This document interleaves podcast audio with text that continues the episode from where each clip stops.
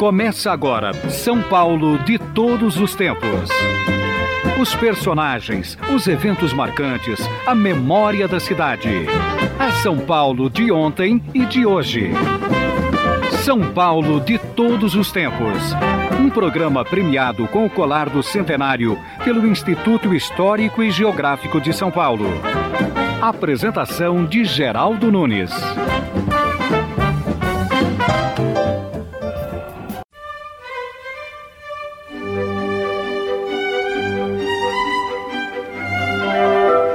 Existem fatos importantes que, pela força do tempo, acabam caindo na obscuridade. Muitos acreditam que o primeiro carro brasileiro a sair de uma linha de montagem foi a Kombi. Mas não é verdade. O primeiro carro nacional é o DKV, marca que somente os mais antigos se lembram, embora haja também alguns jovens que se apaixonaram por este carro.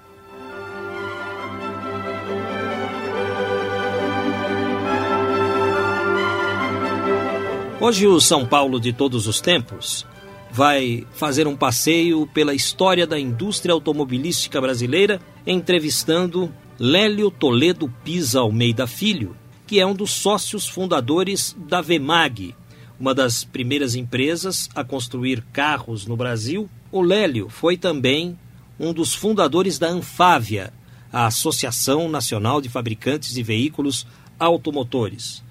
A história da indústria automobilística começa em São Paulo. Doutor Lélio, como é que começa a indústria automobilística no Brasil? Bom, eu posso começar contando como, como nós começamos. Porque havia terminado a guerra e havia uma fome de automóveis no mundo todo. E nós fomos procurados pelo superintendente da Ford, Sven Hartmann Nielsen, um dos homens mais importantes na minha vida, e ele então nos disse: Olha, eu sou superintendente da Ford, mas eu estou interessado em vender automóveis. Como eu tenho um relacionamento na cúpula da indústria automobilística mundial, notadamente dos Estados Unidos, eu tenho condições de trazer uma marca para cá. E ele então nos ofereceu essa oportunidade e nós organizamos uma firma que se chamou Distribuidora de Automóveis Studebaker. E durante anos nós importamos milhares de automóveis, milhares de caminhões, suprimos o, o mercado nacional e também aí nós fomos também uh, interessados em vender máquinas agrícolas. Aí começamos a vender Massa Raros, que era a maior fábrica agrícola de máquinas agrícolas do mundo, sediada no Canadá. A distribuidora Studebaker teve um sucesso grande, nós capitalizamos, era uma empresa muito próspera e a Studebaker nos forçou a fazer a venda direta no Rio de Janeiro, em São Paulo e em Porto Alegre, a fim de que nós dessemos a assistência que eles exigiam do representante daquela marca no Brasil. E nós demos essa assistência o tempo todo. O senhor falou a respeito de ter sido procurado pelo superintendente da Ford. Em São Paulo. Certo. E por que ele procurou ao senhor, ao, ao grupo de empresários?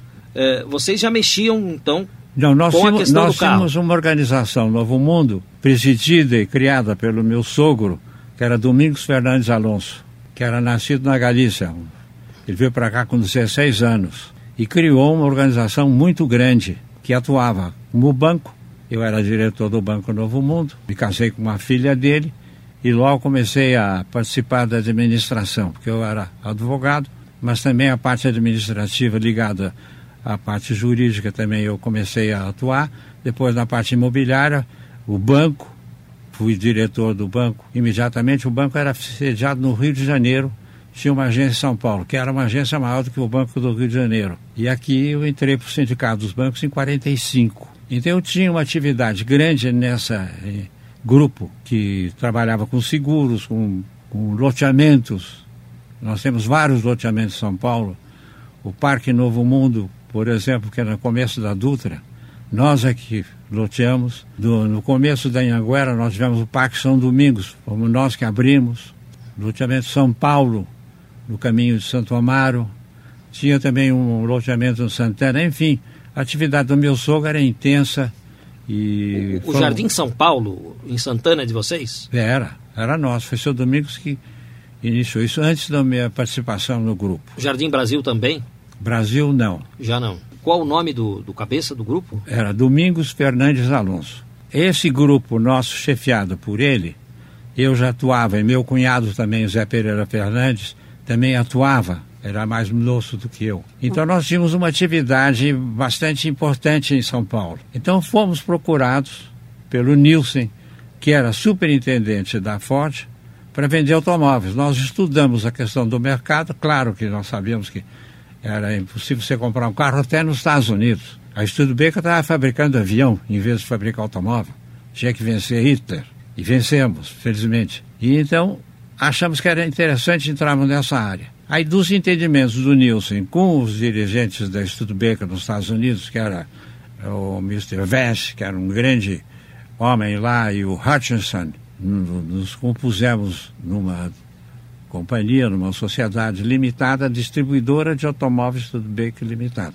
E durante anos nós vendemos, nos capitalizamos, ganhamos muito dinheiro, e com caminhões e, e carros Studebaker. Tínhamos já uma rede de revendedores, talvez mais de 100, quando o Nielsen, que tinha esse relacionamento internacional muito intenso e extenso, nos disse, olha, nós estamos com muitos revendedores e poderíamos usar essa rede para vender máquinas agrícolas. E havia uma fome também aqui de tratores, nós não tínhamos nada. O Brasil era ranchada ainda naquele tempo, e arado puxado a burro, a boi. Aí em entendimentos com o James Duncan, que era presidente da Massey Harris do Canadá, e começamos também a importar caminhões, tratores, eh, arados, plantadeiras tal. Isso aí também me fez, em 1952, a entrar na atividade agropecuária. E eu, como diretor da empresa, achava que nós poderíamos dar, além da informação agrícola que nós promovíamos para vender os, as máquinas,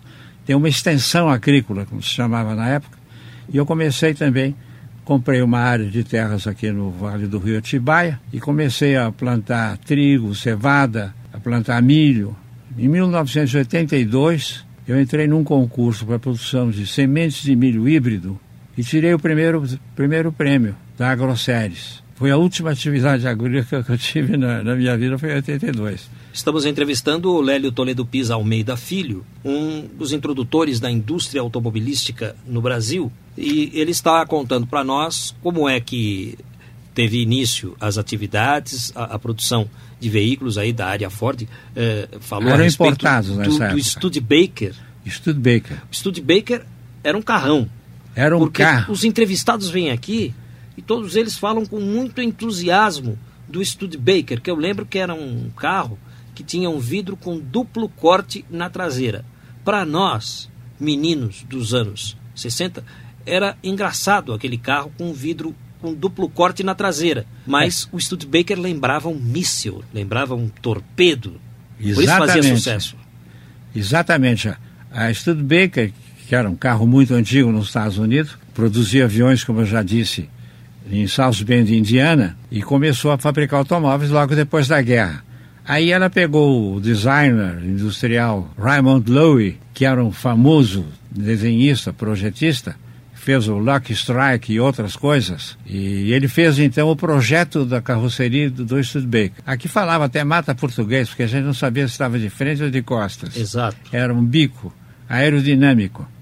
E o carro era excelente. Os caminhões também. E realmente foi um sucesso. Nós damos assistência perfeita em São Paulo, Rio e Porto Alegre, e nós nascemos Ford, porque o Nilson trouxe todo o know-how dele de 24 anos de Ford para essa nova empresa. Assim nós funcionávamos com o nosso gerente comercial, Endley, era da Ford. O motorista do Nilson era da Ford contrato de revenda publicado no Diário Oficial, como se usava naquele tempo, era também baseado no contrato da Ford. Então nós nascemos com uma produtividade muito elevada, porque tínhamos um dos melhores know-how administrativos do mundo. Quantos carros vocês venderam desta marca no Brasil? E, milhares. Eu, eu, esse número eu não tenho, porque depois nós, nós transformamos em VMAG. Porque quando surgiu o Juscelino, o Juscelino resolveu fazer 50 anos em 5 e achava que nós tínhamos uma importação talvez de 1 bilhão e 200 mil dólares e gastávamos 200 mil milhões de dólares em automóveis e caminhões. Ele resolveu então criar o GEA, que era o grupo especial da indústria automobilística, chefiado pelo almirante Lúcio Meira, um grande brasileiro, e nós fomos desafiados a produzir um carro. Como a Studebaker, nessa altura já dos Estados Unidos, estava muito debilitada e possivelmente iria fechar suas portas, como fechou mais adiante, nós tínhamos que optar por um outro carro. Aí olhamos para o lado da Alemanha, tinha um carro popular, que era o que nós desejávamos, produzido pela Auto Union, chamado DKV, que quer dizer da uma pequena maravilha em alemão. E esse carro, que era motor de dois tempos, gasolina com óleo, foi estudado pelos nossos técnicos, os nossos engenheiros, e devo destacar aí o nome de Paulo Ivani, que já faleceu, mas que foi o pai da nossa indústria e pai de inúmeras indústrias de autopeças. E começamos então a analisar a possibilidade de apresentar um plano para nacionalizar a produção em três anos. O, o DKV se tornou um carro muito popular no era, Brasil. Era um carro popular. Eu, eu me lembro é, que havia muitos táxis com motor DKV. Também. Havia o Belcar, O que Belcar. é o DKV de quatro portas, na Serra do Mar subindo de Santos para São Paulo. Era uma maravilha. O que a porta abria é, na lateral, assim, então naquele calor no trânsito parado, a pessoa abria a porta e entrava aquela lufada de ar fresco. Graças ao DKV que tinha É. uma porta que abria ao contrário. Os primeiros, né? Depois vocês modificaram isso. É, havia a Vemaguete, que era uma perua, Isso. perua Vemaguete. Eu, Sim. eu guardei dos meus brinquedos de infância unicamente um carrinho. Eu gostava muito de carrinho. Uma perua Vemaguete. Nós gostava fabricamos muito também um. Jeep. Um- é o Um candango. né? Candango. Só que o candango foi feito pelo Hitler para ganhar a guerra, mas não guerra comercial. Era um carro que tinha muito forjado e ele tinha um custo industrial elevado. Então não podíamos fazer concorrência ao outro Jeep produzido pela Willys, o Kaiser, não é pelo Kaiser. Mas eu gostaria de lembrar também o seguinte: quando o Nielsen começou a pensar e organizou esse Studebaker conosco, nós fomos os fundadores da distribuidora Studebaker, tínhamos que localizar a fábrica. Imagine você que naquela época todas as fábricas eram colocadas ao longo da estrada de ferro, porque os carros vinham importados para Santos, subiam e a estrada de ferro entrava dentro da Vemag e descarregavam debaixo dos nossos tetos. Mas importamos, acho que nem sei se chegamos a importar carros, mas instalamos a nossa fábrica ali no Ipiranga, Na beira da linha do trem. na beira da linha de trem. Eu, Na Vila Carioca. eu não me lembro exatamente. Porque tem a rua Vemag na Vila É a Carioca. rua Vemag, é ali. Então, É na rua Vemag. por isso que eu perguntei. Nós tínhamos ali uns 60 mil metros de área construída e começamos com uma área menor, depois fomos aumentando. E era um lugar até não adequado, porque havia enchente. Muitas vezes cheguei na fábrica no motor de arranque do Studebaker, porque estava inundado e Co- como é que é chegar no motor do arranque do Studebaker? você engatava a marcha e como o motor parava de funcionar em função da água, você dava a partida e o carro tchan, tchan, andava, Flutuando. flutuando, anda- andava tocado eletricamente, vamos dizer assim. Mas realmente o começo foi ali em razão disso, dessa da necessidade de ter o suprimento por via férrea. Depois, nós também com caminhão, nós importávamos um caminhão dos Estados Unidos chamado Kenworth, que era um caminhão de 20 toneladas, era enorme. E também aí o Nielsen, com as suas ligações de escandinavo com a Suécia, entrou em rendimentos como Marcos Wallenberg e para a produção da Scania Vabis no Brasil. Aí é um fato interessante. Nós tínhamos um conselho grande de diretores que participavam da direção da Vemag. Então houve uma reunião, acho que eram uns 10 ou 11, nem me lembro mais. E se discutiu a fabricação da Scania Vabis. Todos os presentes à reunião concordavam com a fabricação do Scania Vabis no Brasil. E eu achava que não. Mas como você é por quê?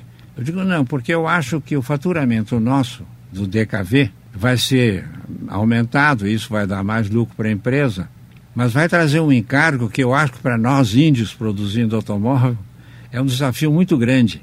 porque o Scania-Vabis dá uma garantia de fábrica de 400 mil quilômetros. Eu achava então que aquilo era muita coisa, era uma audácia nossa. Mas eu não era engenheiro. Os engenheiros, não, não, isso podemos produzir aqui e tal. Aí decidiram, vamos produzir.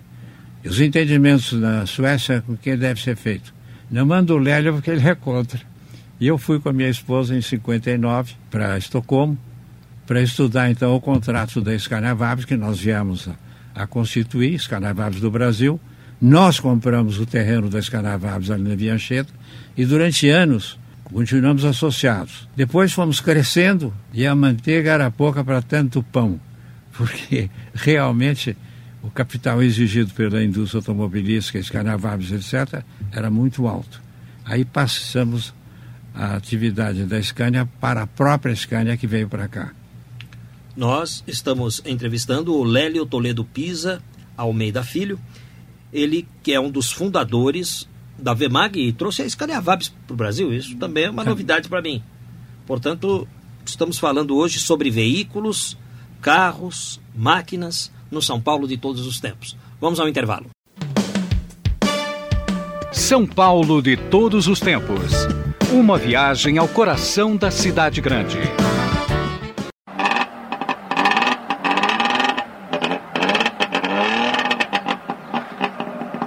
Este é o ronco do motor do DKV.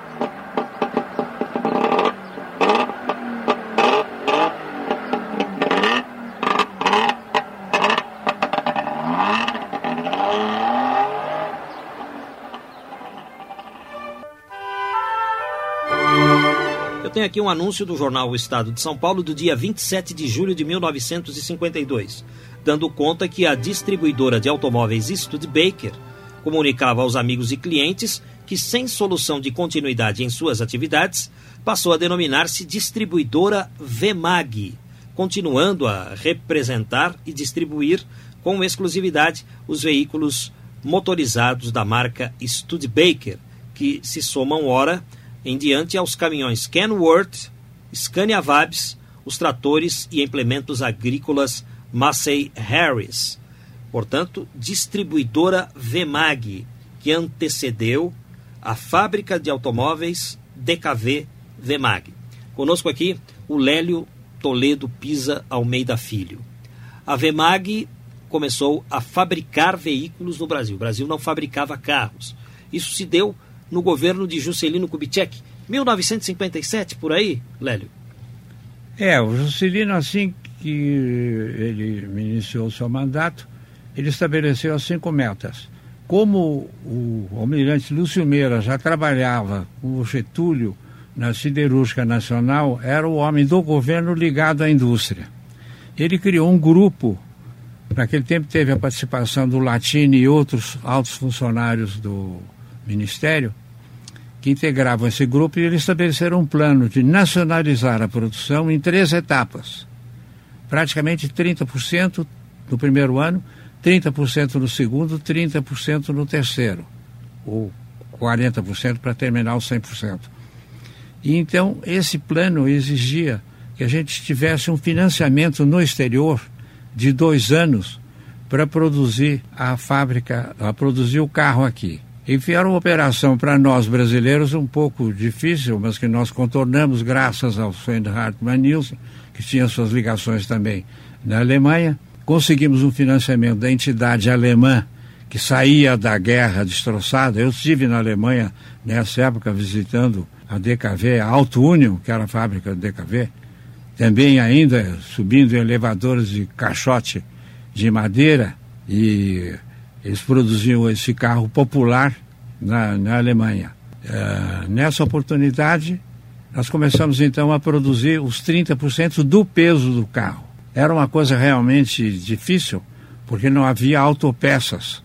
As fábricas estavam surgindo. O doutor Paulo Ivani e um outro diretor que nós tivemos, Jorge Besterman, trabalharam muito. E, por exemplo, a Krupp veio aqui para o Brasil para nos fornecer forjados. O Ademar de Barros diziam que ele deu o botão e esperava fazer o terno.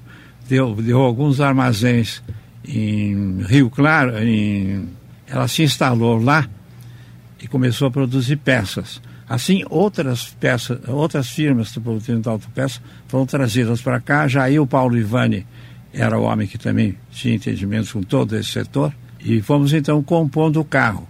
O controle de qualidade naquele tempo havia um refúgio de 50%, depois 40%, 30%, 10%, até chegar ao mínimo.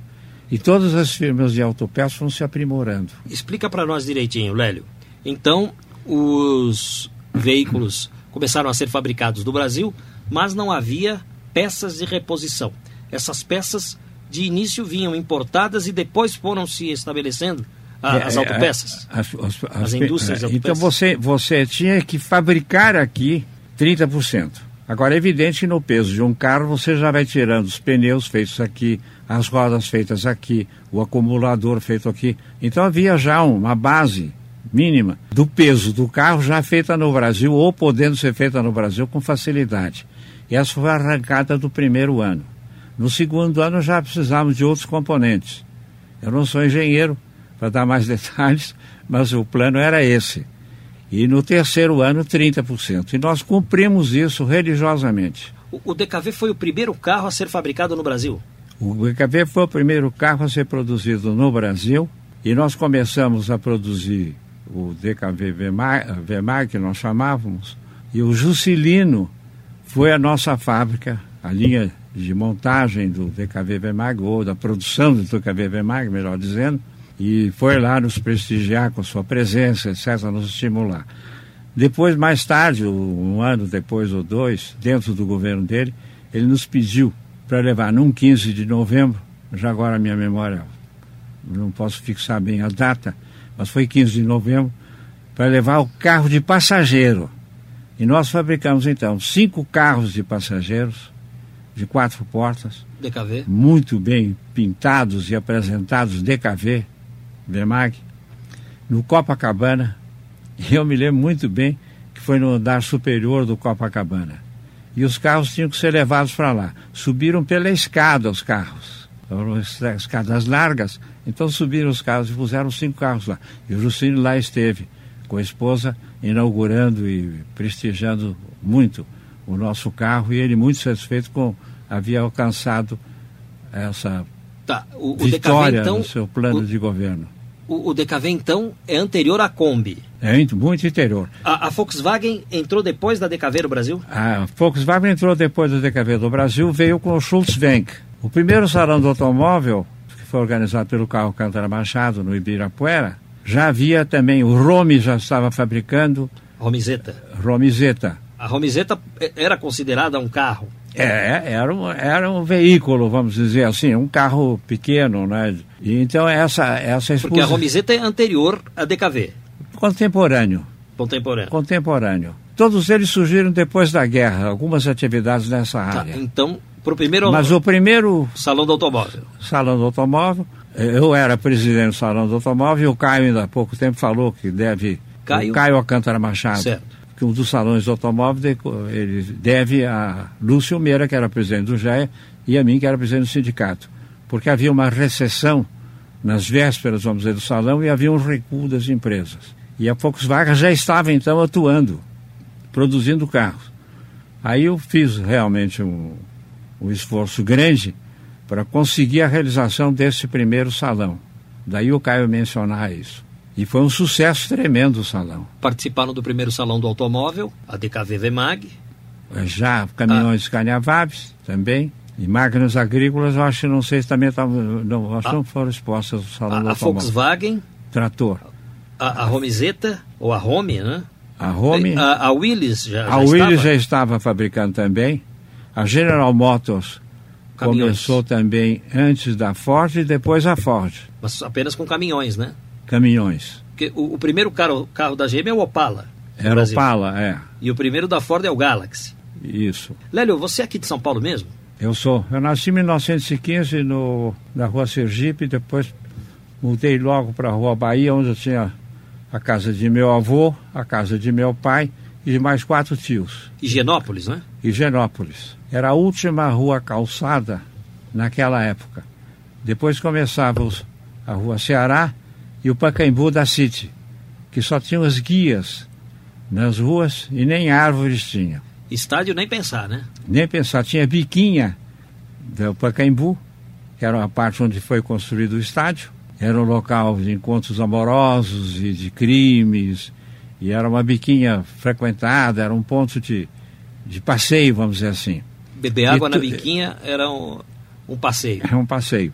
E as ruas todas da, do Pacaembu cortavam em nível toda a área que é acidentada. Ali se realizavam muitas provas de automóveis de corrida. Ali tinha as Bugattis famosas correndo, com o nascimento dos que guiavam um dos carros, Chico Landi, enfim, grandes pilotos surgiram ali na disputa. E eu me lembro de garoto ir lá assistir, sentado no barranco, a passagem dos carros com poeira. E era extremamente bonito se ver aquela disputa. No Pacaembu? No Pacaembu. Era a pista de corrida no Pacaembu. Interessante. E, e o Lélio contava para nós aqui, antes de começar o programa, a respeito das comemorações do centenário da independência do Brasil em 1922, comemorações das quais ele se lembra, não é? É, eu estava me lembrando exatamente. Meu pai me levou à noite, eu tinha sete anos, ver uma exposição no Parque Dom Pedro II, que nem existia naquela época, mas já havia sido construído para comemorar o centenário da independência o Palácio das Indústrias, como no Rio de Janeiro se construiu o Trianon, que é a sede da Academia Brasileira de Letras. E nós chegamos lá à noite, eu me lembro de encostar o carro, que era um Ford de bigode, descemos, eu vi o Palácio das Indústrias iluminado com todo aquele colorido de hoje, e entramos num galpão, que era a exposição industrial da época, onde havia palha no chão, dois trilhos e na ponta dos trilhos um Fordinho de bigode, na ponta da linha. E depois o Fordinho ia se decompondo na linha de montagem até ser só as quatro rodas de chassi. Era ali uma exposição, uma exibição de como se montava um carro? Não, aquilo era acho que uma contribuição da. Eu até achava que a Ford podia nos dar mais informações a respeito, porque a Ford começou. Eu estive no salão do automóvel, conversei ligeiramente com alguém da Ford, e me disse, não, doutor, o senhor deve estar certo, porque nós começamos a, a vender carro diretamente em São Paulo em 1918. De, aí em seguida fomos crescendo. Agora a Ford entrou também, fez a apresentação do seu plano no GEA, começou a, a produzir também os carros aqui. A General Motors também. Os dois presidentes das duas entidades eram amigos meus e fizeram parte da Anfávia logo de início. Eu me lembro que em 22, o meu pai tinha um carro e minha mãe já guiava automóvel. Né, em 24, nós morávamos, tínhamos uma casa no Alto da Lapa, onde meu pai tinha um loteamento entre a City de Pinheiros e a City uh, da Lapa. E minha mãe saiu comigo e minha irmã foi para a cidade, fomos no dentista.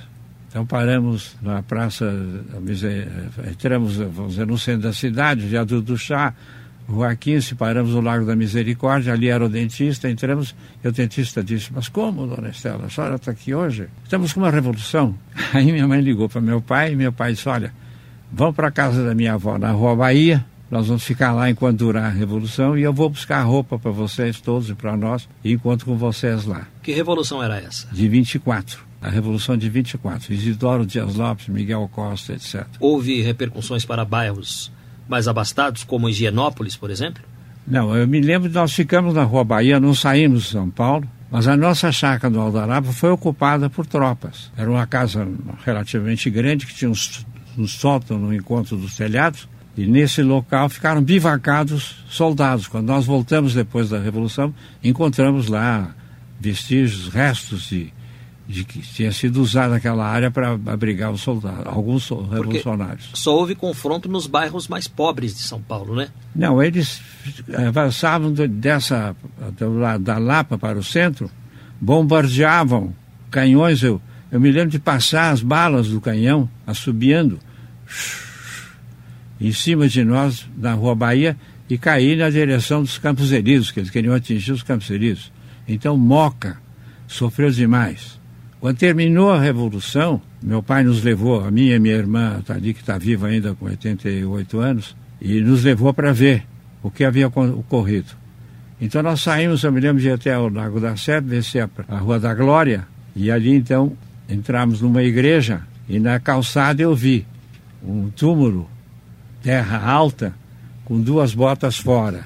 Vi na porta da igreja capacete de soldados da Força Pública com o couro cabeludo ainda dentro.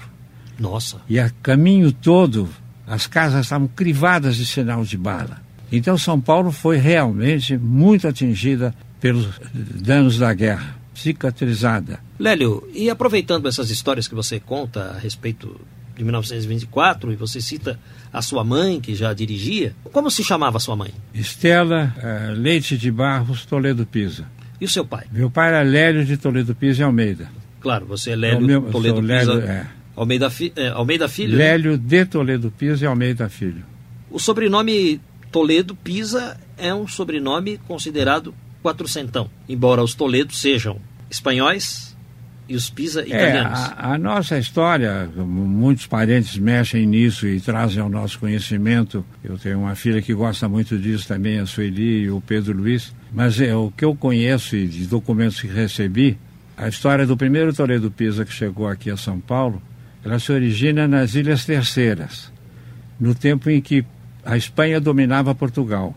E tinha Simão de Toledo Pisa que morava lá. Casou-se com uma Fernandes, como eu casei também depois aqui com uma Fernandes. E ele teve um filho, ou vários filhos.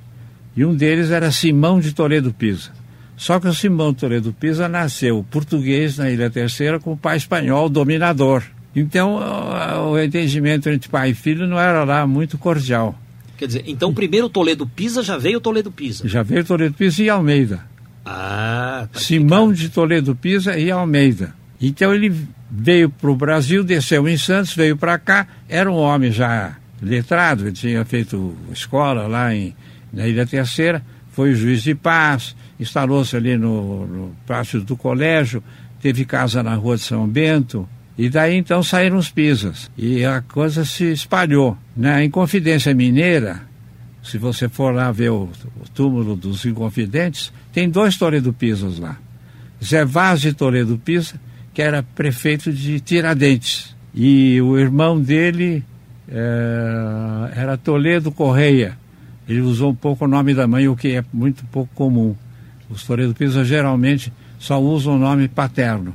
Como eu, por exemplo, sou meu pai era filho de Campos Salles e não usava o nome Campos Salles, só de Toledo Pires e Almeida.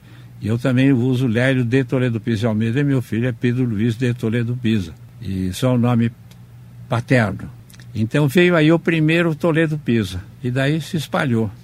O meu avô, o senador Luiz Toledo Pisa Almeida, tinha 16 irmãos. E o outro lado da minha família é Campos Salles. Minha avó, casada com o senador Luiz Toledo Pisa, era Campos Salles, eram 17 irmãos. Então, parentes eu tenho de todo lado aí. Estamos entrevistando o Lélio Toledo Pisa Almeida Filho. Vamos ao intervalo. Estamos apresentando São Paulo de todos os tempos. Os personagens e eventos de São Paulo de ontem e de hoje.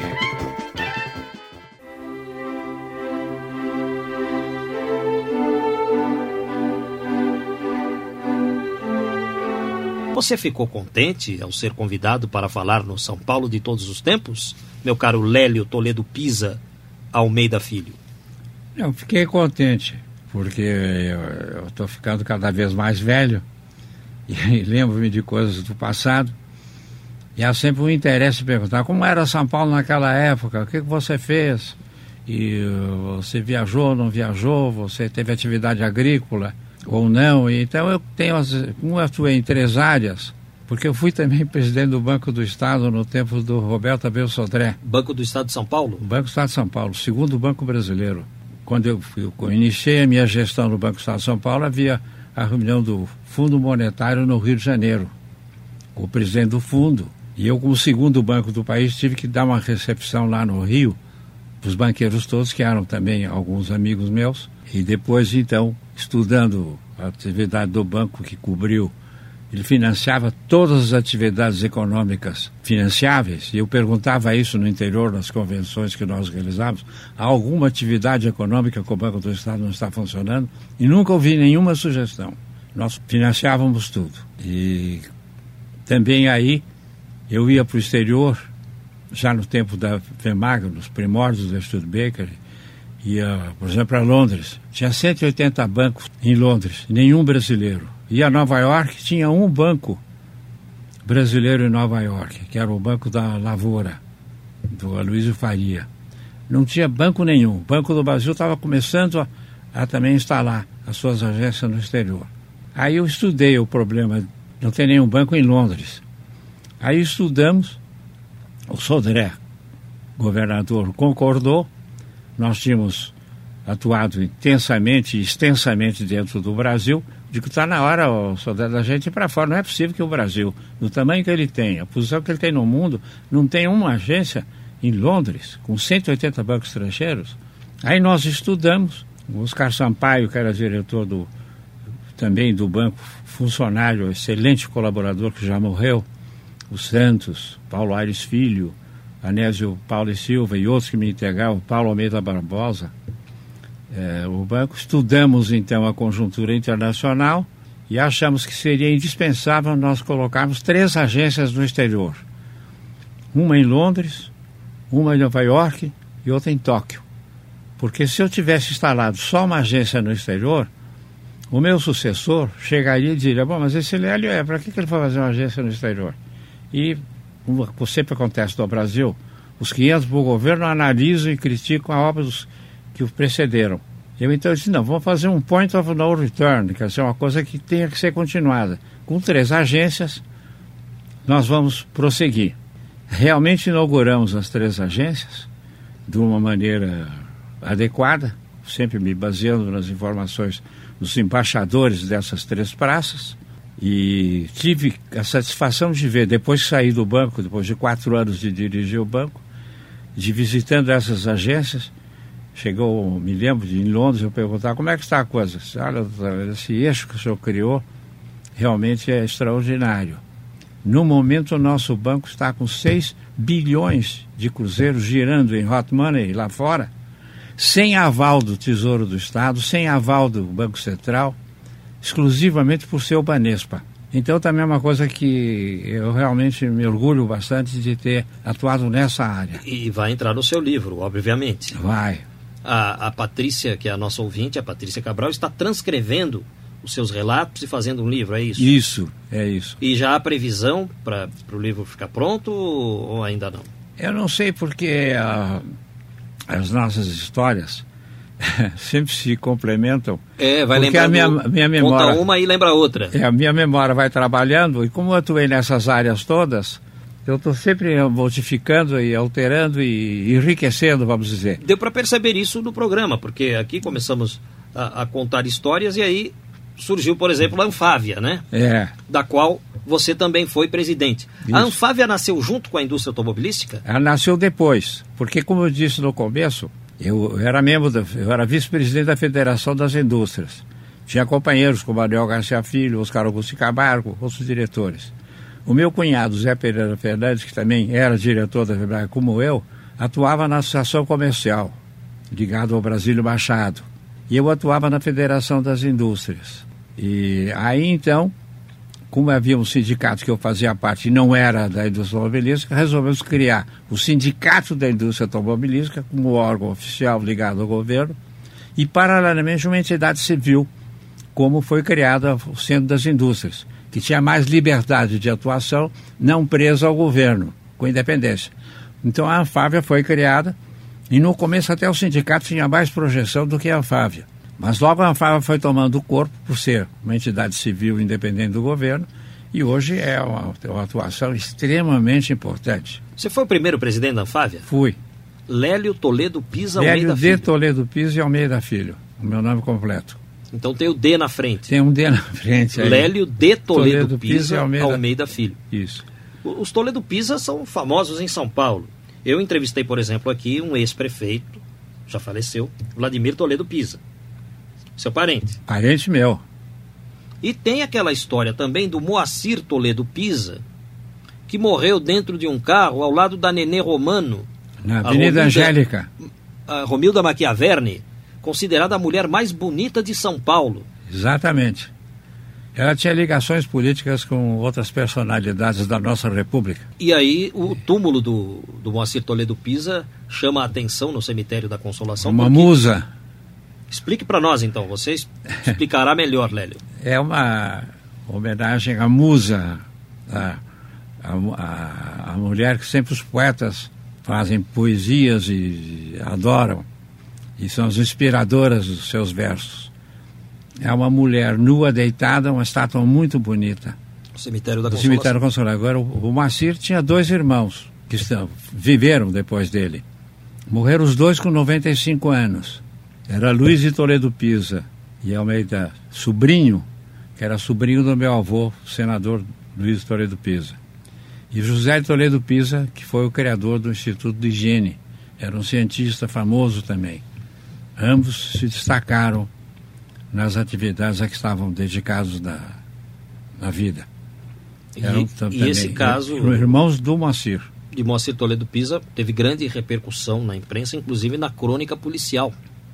É, porque o Moacir era um escritor panfletário, extremamente agressivo, roupa suja. É, eu tenho uns três livros dele. Ou tinha, porque depois eu dispersei, mudei de casa para apartamento, então não tem lugar para guardar livro eu já acho que nem tenho os livros. Mas ele tem uns três livros em que ele era de uma agressividade tremenda com os políticos. Realmente muito contundente. Então tinha inimigos. Então diziam até que ele teria sido assassinado e não se suicidado. Mas foi um homem muito atuante.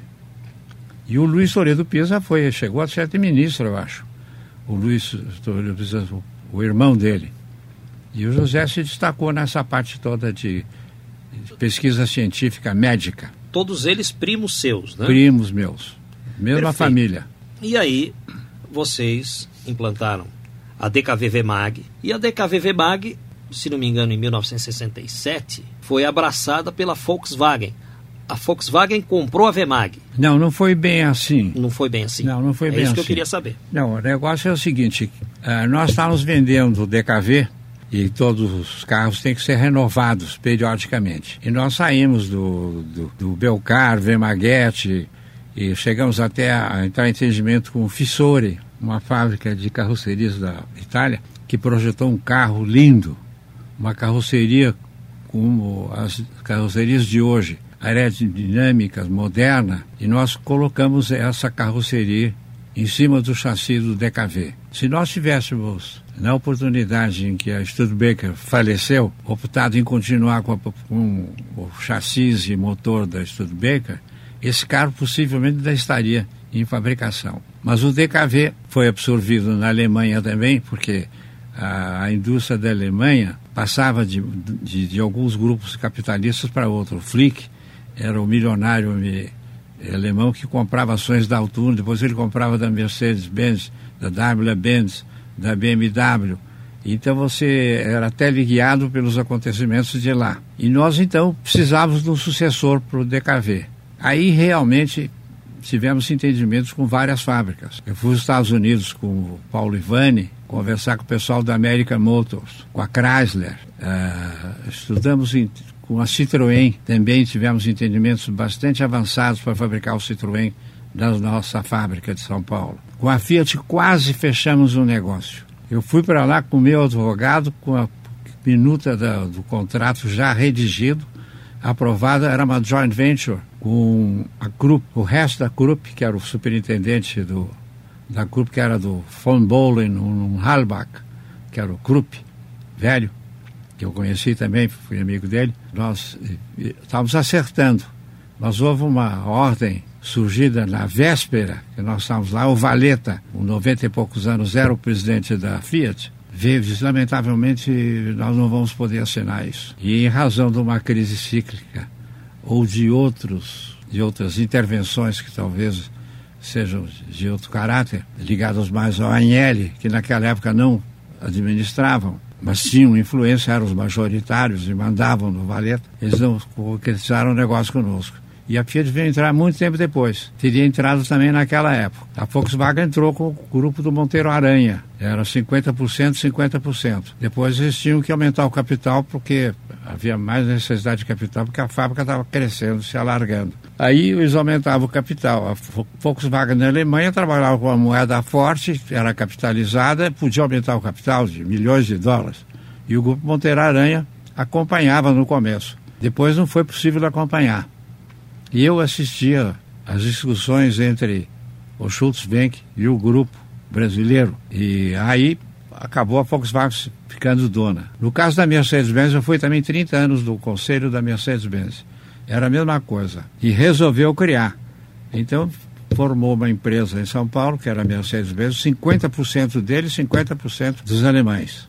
Aí foi o seguinte, como nós não encontrávamos um carro para produzir, estávamos nessa ânsia de, de achar um carro, o Schultz que era muito meu amigo, disse, Léo, você não quer dar um pulo a, a nossa fábrica lá na Alemanha, que eu acho que o Nordorf quer falar com você, estudar alguma coisa. Aí eu fui até no carnaval, fui com meu cunhado, Cláudio Pereira Fernandes, fomos lá para a Alemanha, lá na cidade onde está instalada a Volkswagen, que está a 16 quilômetros do muro de Berlim, um monstro de fábrica enorme, na beira do rio, e os operários exigiram até uma passagem debaixo do rio para entrar na fábrica. E então lá o Nordorf nos recebeu, deu um jantar na casa dele, aquela coisa toda. No dia seguinte fomos para a fábrica. Ele disse, não, eu queria conversar com vocês, é sobre o plano de vocês. O que, é que vocês vão fazer? Vocês, DKV, não tem um sucedâneo? E o que é que vocês vão produzir? Eu digo, bom, nós estamos à procura disso, exatamente. Então nos associamos, vendemos 40% das ações com direito a voto para a Volkswagen e eu passei a ser vice-presidente da Volkswagen e o Schultz Wenck vice-presidente da Vemag e eu presidente da Vemag. E as duas firmas trabalharam juntas. Mas naquele momento, a competição entre General Motors e Ford, a Fiat estava surgindo também, mas não era competidora, as duas estavam trabalhando para conquistar o mercado e essa luta tremenda de baixar o custo do veículo. E então começamos a analisar a continuidade do, da produção da Volkswagen na Vemag. Isso encareceu o produto. Então a Volkswagen, não, nós não podemos encarecer o produto, temos que reduzir o custo do produto. Então vamos fazer o seguinte, na Vemag nós vamos produzir peças e usamos uma linha de montagem só, era da Volkswagen. E aí começamos então, eh, interrompemos a produção do DKV, demos assistência sempre aos nossos revendedores e a fábrica então foi absorvida parcialmente pela Volkswagen. Depois, nós tivemos entendimentos com outras firmas e a Montreal, a Montreal resolveu eh, se interessar pela Vemag, comprou as ações da Vemag e transformou a Vemag na Montreal. Puxa. Mas a impressão que eu tenho, embora muitos digam que uh, a história não é essa, mas a história verdadeira que eu acho, é que o Nordhoff, nessas conversas que tivemos com ele, ele disse, olha, Lélio, fabricar 3, 4, 5 milhões de automóveis é fácil. O difícil é vendê-los. Como nós tínhamos 230 e tantos revendedores, a Volkswagen do dia para a noite ficou com mais 230 vender, pontos de venda da Volkswagen. E ela então deu um salto aí e pôde alargar a sua produção e durante muitos anos. Só agora que perdeu para a Fiat no ano passado. Até então era a fábrica que mais vendia. E perdeu por pouca, pouca quantidade de carros. O que me chama a atenção é o seguinte, que a Vemag começou a funcionar em São Paulo, no bairro da Vila Carioca, próximo aos trilhos eh, da linha férrea, porque isso até ajudava na chegada de peças para a fabricação dos primeiros modelos. Depois isso acabou eh, sendo irrelevante. Mas a indústria automobilística tem como berço São Bernardo do Campo. Por que é que as outras montadoras se instalaram em São Bernardo? Lélio. Bom, aí o começo era a Ford, era também sediado em São Paulo, à beira da estrada de ferro. Daí o Nilson ter sugerido e, e, e, instalamos a Vemag no Ipiranga.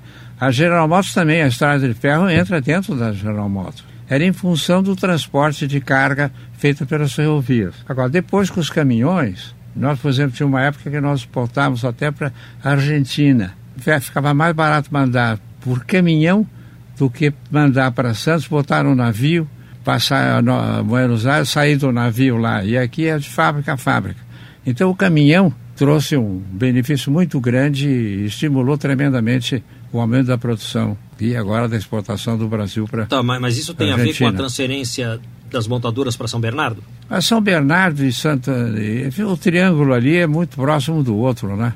Eu acho que é mais em função da, da existência da Ford e da General Motors nessa área. E por custo de terreno, essas coisas ou não? Eu acho que mais era mão de obra. Onde havia mão de obra, é que se instalava uma fábrica.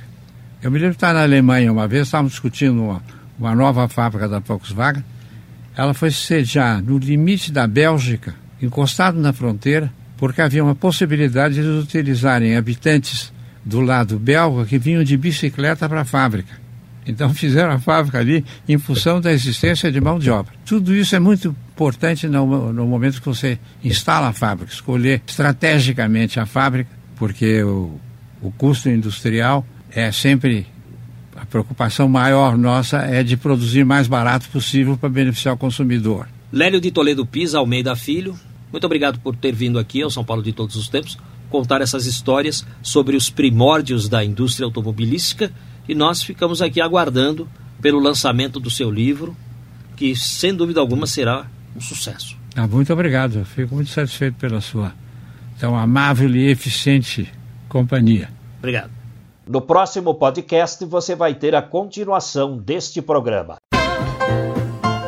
Estamos encerrando mais uma edição do programa São Paulo de Todos os Tempos.